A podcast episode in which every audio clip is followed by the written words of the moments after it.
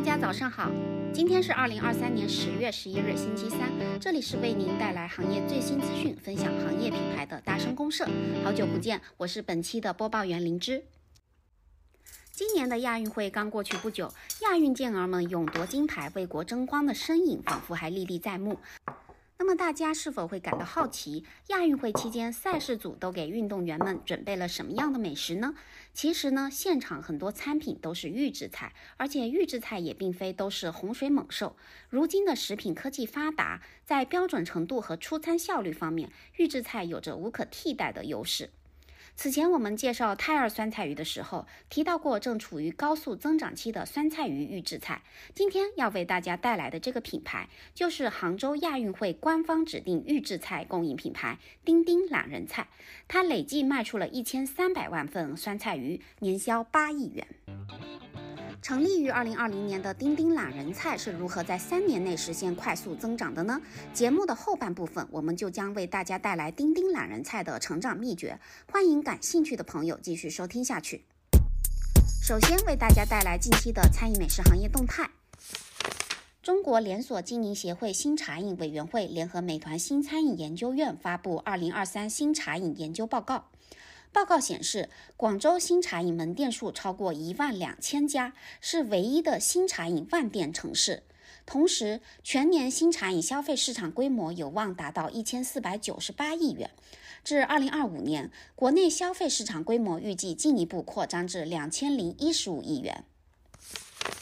九月二十六日，中国连锁经营协会发布《中国城市便利店发展指数》，其中厦门、太原、东莞、长沙、广州的便利店发展指数名列前五位。从增长率来看，合肥位列第一，增长率达到百分之十一点七六，其次是贵阳和昆明。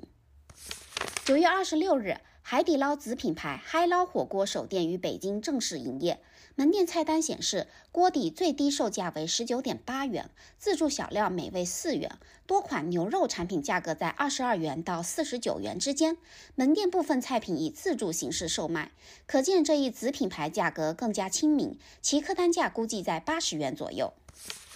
十月一日，甜啦啦海外首城落地印尼雅加达，六家门店同步开业。此前，甜啦啦对外宣布开启品牌出海计划，预计将于今年年末在印度尼西亚开出六十家门店，并逐步渗透整个东南亚市场。保守预计将在东南亚开出五百家门店。十月五日，美团发布的黄金周消费数据显示，全国服务零售日均消费规模较二零一九年同期增长百分之一百五十三，迎五年来最旺十一。其中，全国餐饮堂食消费规模较二零一九年同期增长百分之两百五十四。在北京，异地消费者贡献的餐饮堂食订单量较二零一九年增长超百分之三百。接着，我们来聊一下预制菜的市场现状。随着懒宅经济的发展以及疫情环境的影响，预制菜热度不断上升。据艾媒咨询《二零二三至二零二五年中国预制菜行业运行及投资决策分析报告》显示，二零二二年中国预制菜市场规模为四千一百九十六亿元，同比增长百分之二十一点三。预计二零二六年预制菜市场规模将达一万零七百二十亿元，未来中国预制菜市场仍将保持较高的增长速度。预制菜爆火是当前的大势所趋，地方政府及相关政策的大力支持又为其添了一把柴。诸多资本企业和社会资源纷纷入局预制菜赛道，有潜力的预制菜品牌们也在不断的冒头。品牌之一，成立于二零一五年的天海藏，深耕于生鲜预制菜市场多年，从源头甄选健康食材，坚持以极致的性价比为产品理念，希望能成为深受消费者喜爱的超级品牌。品牌之二。真味小梅园成立于二零一九年，面向女性用户和宝妈群体，推出的主要产品均是家常菜，再加上制作工序较为繁琐的网红产品做辅助，注重让消费者拥有轻松的做饭体验。品牌之三，二零一九年创立的麦子妈，坚持严选食材，注重还原本真鲜味，拥有自建生产工厂，擅长自主研发新品，最大程度的去保证产品的品质，做真正的锁鲜方便菜。品牌之四玉先锋是二零二零年推出的预制菜品牌，希望以专业的口味复刻能力，为消费者提供方便快捷的网红美食 DIY 乐趣，打破餐厅级菜肴被场景所局限的状态。预制菜品类多种多样，但消费者最偏爱购买的还是水产类预制菜，占据了二零二二全年度预制菜销量的百分之七十五点三。而在水产类预制菜中，酸菜鱼预制菜的表现尤为出色。艾媒咨询二零二三年中国酸菜鱼预制菜行业研究报告中显示，二零二二年中国酸菜鱼预制菜市场规模达一百零三点九亿元，预计二零二五年有望达到两百零四点七亿元。而且，二零二三年有近五成消费者购买酸菜鱼预制菜次数较上年增多，酸菜鱼预制菜的增长态势十分显著。今天我们要聊的这个丁丁懒人菜，它的超级大单品酸菜鱼就是名副其实的 Top One。早在二零一七年，丁丁懒人菜的前身丁丁鲜食就已经诞生了。当时的丁丁鲜食主攻餐饮 B 端的鲜食供应链。二零二零年，丁丁懒人菜从内部孕育而生，在预制菜发展初期便成为了主攻消费者 C 端的预制菜品牌。时至今日，丁丁懒人菜长期占据抖音预制菜畅销品牌榜榜首，一个月就能卖出两亿元的销售额。丁丁懒人菜是如何登顶预制菜行业的呢？接下来我们就将展开分析。方法之一。精准定位消费客群，打造品牌差异化。丁丁懒人菜与其他预制菜品牌最大的不同，就在于它面向的是没空做饭的宝妈群体。在其他品牌为年轻人、职场人士以及单身人群提供服务和外卖抢夺市场的时候，丁丁懒人菜则选择了聚焦有小孩的家庭用户。育儿家庭一般离不开在家吃饭这件事情，孩子需要均衡的营养搭配，家长则需要温馨的沟通时间，这都为丁丁懒人菜的切入提供了宝贵的机会。因此，不做外卖的替代品，而是致力于让做饭更简单。这不仅成功避开了外卖市场激烈的竞争，也让丁丁懒人菜成为了家庭用户生活中的一份子，从而提升自身对消费者的重要性，避免被快速的替代。方法之二：选对爆款大单品，精英化产品矩阵。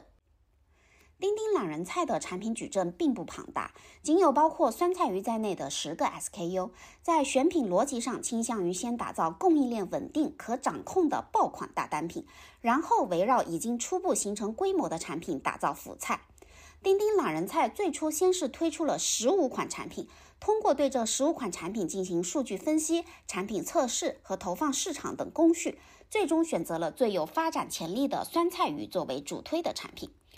为了这款酸菜鱼，丁丁懒人菜投入了二十人的研发团队，专门为其打磨产品。原料上采用了三小时活鱼现杀的品质黑鱼，而且只选鱼中段最鲜嫩的部分。三斤黑鱼只产出一斤鱼片。酸菜均是自然坡地种植，每年都会人工收获一次，再经由四川本地的酸菜工艺腌制，以保障酸菜鱼的传统风味。丁丁懒人菜除了猪肚鸡、外婆菜和水煮肉片等面向家庭聚餐的下饭菜型产品，也有鸡排、虾饼和牛肉卷等适合儿童早餐的宝宝菜，为处于成长期的孩子补充更全面的营养做准备。方法之三，注重抖音营销，达人铺量宣传。丁丁懒人菜的主战场最初是在天猫，但由于销量惨淡而转战抖音。一开始，丁丁懒人菜在头部达人处吃过宣传成本过高的亏，所以如今的品牌广告投放都是集中选择中腰部达人，利用大范围铺量和短视频投放来扩大品牌的影响力。从一开始的一百位达人，到后来的五千位达人，再到如今的三万家的达人，丁丁懒人菜不断的在终端达人营销上投入成本，成。成功为品牌带来了极具性价比的广告效益。不仅如此，丁丁懒人菜还组建了将近五十人的直播团队，官方的矩阵账号直播间会二十四小时不间断的进行直播带货，围绕生活用餐场景种草家庭亲子用户，以实现和达人视频的联动合作，将视频引流变现成品牌用户。方法之四，合作知名龙头工厂，品牌实力保驾护航。丁丁懒人菜目前合作了十八个生产基地，其中有许多省级乃至国家级的重点龙头企业。例如，黑鱼片原料就是国美水产提供，酸菜则是与四川李记集团合作生产，以确保生产工序合理规范，出厂产品标准安全。除此之外，丁丁懒人菜还打算在广东建设黑鱼研究中心和智能制造基地，从而提升品牌整体实力，打造科技护城河。同时，丁丁懒人菜还在全国铺设了十二个冷链中心仓，发货全部使用顺丰物流，部分顺丰送不到的地址则会使用京东物流负责运输，将近百分之八十的订单都能在二十四小时内送到消费者的手中。新鲜程度更高的产品会直接影响消费者的满意度和复购率。依靠清晰的市场定位和强大的品牌实力，丁丁懒人菜得以在一众预制菜品牌中脱颖而出。但是，未来的预制菜市场必然面临着同质化严重的问题。许多预制菜品牌已经开始效仿丁丁懒人菜，推出大单品酸菜鱼或是大单品小龙虾等策略。预制菜市场容量始终是有限的，丁丁懒人菜的优势还能持续多久，就要打上一个问号了。大家是否会在家里做饭呢？你对预制菜的接受程度又如何呢？欢迎在评论区留言讨论。今天的大声公社就到这里结束了，感谢您的收听，我们下期再见。